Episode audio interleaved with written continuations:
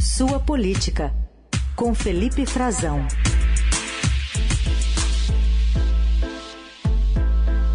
Tudo bem, Frazão? Bom dia. Bom dia, Carol. Bom dia, ouvintes da Rádio Dourado. Bom dia, Raíssa e a toda a equipe. Uma excelente terça-feira a todos. Bom, o M D B é um partido muito grande, está sempre aliado, né, a quem está no poder. Agora a gente tem a, um momento que vai se afunilando, né, decisões em relação a quem vai ser o candidato é, ou a candidata, né, à presidência da República, se é que o M D B vai manter a, a pré-candidatura de Simone Tebet. Por um lado, o presidente de Baleia Rossi fala que o M D B tem ampla maioria a favor da candidatura própria. Por outro, Renan Calheiros diz que um mais dois não dá em nada. É, Carol, você tem razão. São situações muito diferentes, né, que está ocorrendo no M D B. É uma ala do partido é, muito mais tradicional, vamos dizer assim, velhos camaradas do ex-presidente Lula, né, velhos companheiros, como ele quer dizer agora, quer conversar e se dirigir a Geraldo Alckmin dessa forma. Eles eh, querem um apoio ao ex-presidente Lula, querem, eh, estão de olho não só nas próprias reeleições, né, eh, de, e de seus grupos políticos nos seus estados, como na composição eventual de um futuro governo, porque o Lula vai precisar, sabe disso, né, sabe da situação ah, complicada de polarização ah, social e política no, no país, e sabe que precisará de partidos robustos para governar com ele, como fez nos demais anos. Ministro, foi, foi ministro das Comunicações o senador, o ex-senador Eunício Oliveira, que sediou ontem este, um jantar aqui em Brasília, na casa dele, na residência dele, a pedido eh, da campanha do Lula, para o Lula conversar com uma parte importante do M D B e de outros partidos Uh, senadores, né? uh, fundamentalmente foram senadores que apareceram lá, alguns uh, uh, de outros uh, políticos de, que não são do Senado, mas que de certa forma representam. Ele conversou com José Sarney, o ex-presidente José Sarney, ex-presidente do Senado, depois o Sarney Filho, que foi ministro do Meio Ambiente, uh, filiado de longa data do Partido Verde, apareceu, é uh, secretário de Meio Ambiente aqui no Distrito Federal, para representar, representar o pai. O Omar Aziz, do P S D, foi o, o presidente da C P I da Covid, é, e, e outros nomes, né, como senadores também do P S B, de bola, apareceram no jantar para conversar com Lula, e ouvirem que ele vai fazer um governo, né, vai pedir votos para todos, para que ele vai fazer um governo de centro. Essa a mesma tônica que o Lula vem tendo nessas conversas com políticos, e marca também uma certa virada, né, Carol, nas declarações que desagradaram o mundo político do ex-presidente na semana passada, quando ele falava que precisaria colocar uma série de, de militantes para pressionar deputados e tudo mais. Aquilo desagradou. Ele também foi criticado por declarações a respeito Da, inter, da interrupção da gravidez, do aborto, uh, e, enfim, isso causou um pouco de, eh, de, de temor no meio político a respeito da candidatura do Lula, do que o Lula vinha planejando, vinha falando um pouco para a esquerda também, em um certo momento, para a militância, e vai continuar, porque daqui a pouco ele vai participar nessa passagem aqui por Brasília, por uma... Uh, pelo acampamento Terra Livre, né, a reunião, uma manifestação uh, indígena, né, de diversas etnias que anualmente ocorre aqui em Brasília, e, e, e está, eles estão acampados aqui em Brasília mais uma vez, e o Lula vai ao encontro deles, vai conversar com os indígenas, mas conversando também com a política, né. Isso não teve ainda ampla divulgação por parte da campanha do Lula, desse jantar. Os encontros ontem foram mantidos uh, de forma reservada também, foram encontros privados, mas ele teve, se sabe que ele teve esses, esses encontros. Mas se a gente olhar também para a composição de quem apareceu lá no, no jantar, não foi assim de uma amplitude muito grande. Esperava-se, inclusive, que pudessem aparecer uh, outros nomes, né, de partidos como progressistas, como a senadora Kátia Abreu, que não apareceu, outros nomes do M D B, como Jader Barbalho, que não apareceu, né? São pessoas que poderiam ampliar um pouco o espectro dos presentes nesse encontro. Foram muito mais uh, nomes simpáticos ao, ao ex-presidente Lula. E, por outro lado, claro que o, o Eunício, o Renan Calheiros disseram que não era um, uma manifestação contra Simone Tebet, que hoje é a, a pré-candidata com aval da, da, da presidência do M D B, né? O, o presidente, o deputado Baleia Rossi, diz que ela é a pré-candidata do partido, e, e ela vai, é, de certa forma, ser, sim, é, não boicotada ah, oficialmente por eles, né? Porque não foi dentro do partido, mas foi um encontro que, claro, evidentemente, desgasta muito, prejudica muito e mostra que uma... um pedaço, um naco importante do M D B, e não é um naquinho, não, é todo o pessoal do Nordeste, alguns também da região Norte, é, é um pedaço muito importante, uma parte relevante do partido, não a quer como candidata. Ela já teve embate com esse grupo antes, não é a primeira vez, ela teve dificuldade quando se tornou, para se tornar líder da bancada, quando se tornou líder da bancada do M D B, e depois quando tentou uh, disputar a presidência do Senado pelo M D B e não conseguiu.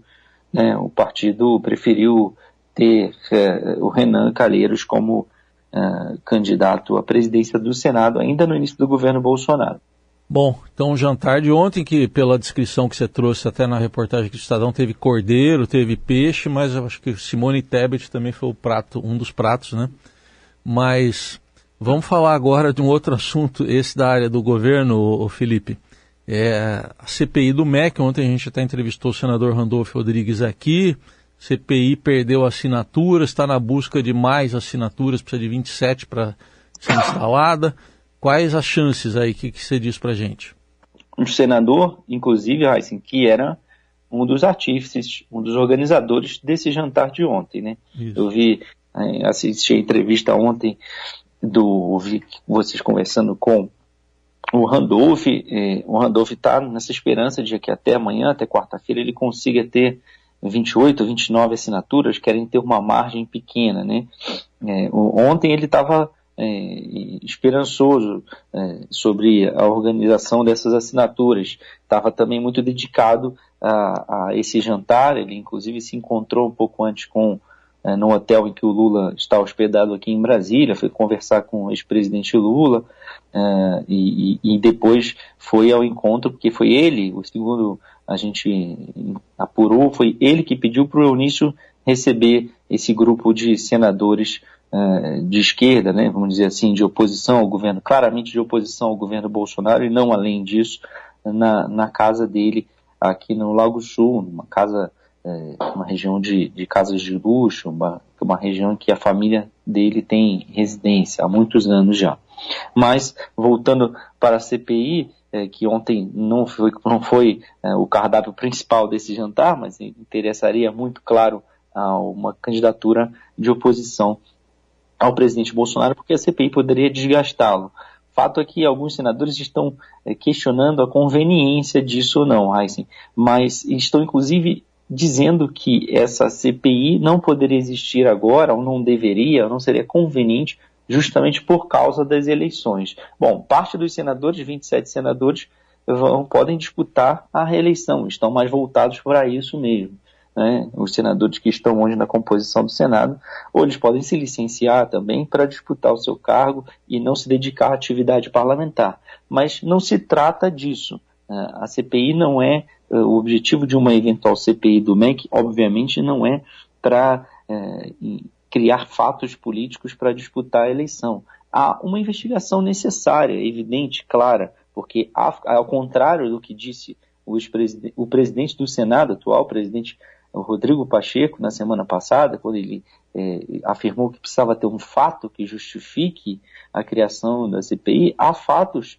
fartos, há uma evidência grande e, e, e um, vários fatos em sequência que vêm sendo revelados pelo Estadão, e também por outros veículos de imprensa que justificam a criação de uma C P I. Há suspeitas concretas de corrupção, há suspeitas concretas de desvio de dinheiro público, pedidos de propina em ouro, em bíblias, em dinheiro, tudo isso confirmado já no Senado por prefeitos que foram lá depor na Comissão de Educação. Ou seja, não se trata de uma disputa meramente política ou eleitoral, se trata de uma investigação necessária. E a gente está vendo nesse governo, né, nessa era Bolsonaro, que a Procuradoria-Geral da República pouco se movimenta para isso, né, pouco se movimenta para investigar o governo, é, a, e o Polícia Federal, quando se movimenta para investigar o governo, acaba que os, os delegados envolvidos são subitamente afastados, trocam, os trocam de cargo, eles perdem o cargo de confiança, enfim.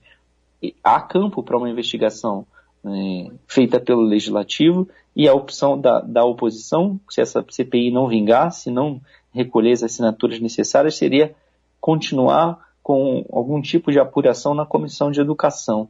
Isso eh, não garante nada a esse encargo. O próprio presidente da Comissão de Educação do Senado, o senador Marcelo Castro, estava ontem no jantar com Lula, ele ainda não assinou o pedido de C P I. Ele diz que garante que vai assinar quando o pedido estiver mais maduro, mas ele ainda não assinou, isso é fato.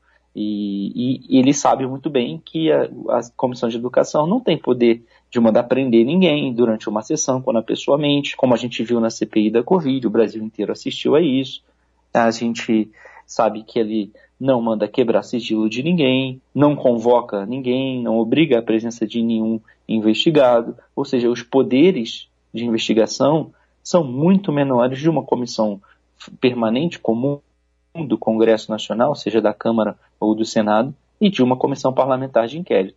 E quero notar aqui que os senadores que retiraram a assinatura são de partidos importantes, que poderiam compor, que se dizem independentes, né, principalmente do Podemos, eles se dizem é, é, senadores independentes do governo Jair Bolsonaro, e retiraram a assinatura. Inclusive, um deles não chegou nem a assinar, o Álvaro Dias, é um senador que fez como bandeira, tem como bandeira política o combate à corrupção, sempre falou isso, e se negou a acusar porque acha que a assinar essa C P I porque acha que ela vai dar palanque eleitoral. Isso é justamente a mesma, a mesma justificativa dos demais.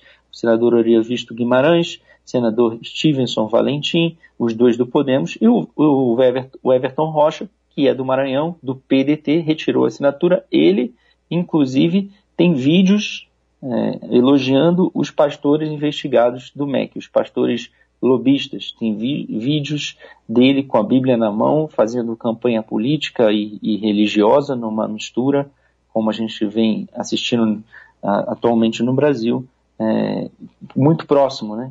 Fazendo uma, uma espécie de elogio a eles. O pastor tem esses vídeos na rede social. É claro, ele retirou a assinatura também. Foram três baixas, contando com a não assinatura do Álvaro Dias, que é o líder do Podemos, uma bancada independente que poderia apoiar, né, tem como bandeira a corrupção, tinha até agora, e tinha Sérgio Moro como candidato.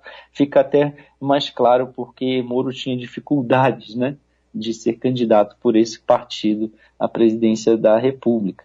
Ai, sim. Muito bem. Esse Felipe Frazão dando esse panorama para a gente continuar acompanhando, né, tanto em relação ao M D B, quanto em relação a... o custo político, né, que pode ter essa C P I se for implantada mesmo, se for aberta lá no Senado para apurar esses desvios na educação. Frazão voltar conosco na quinta-feira para falar mais. Obrigada, Frazão. Boa semana. Até quinta, dia de feriado, mas estarei com vocês. Um abraço, Carol Reis.